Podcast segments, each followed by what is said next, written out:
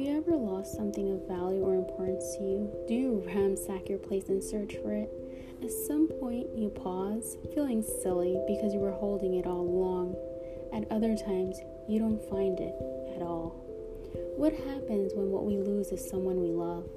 If you're anything like me, you may go over every detail that led to that culminating event. This process is painful, and pain isn't pretty. So, how do we develop ourselves from self loathing to self acceptance and reach self love?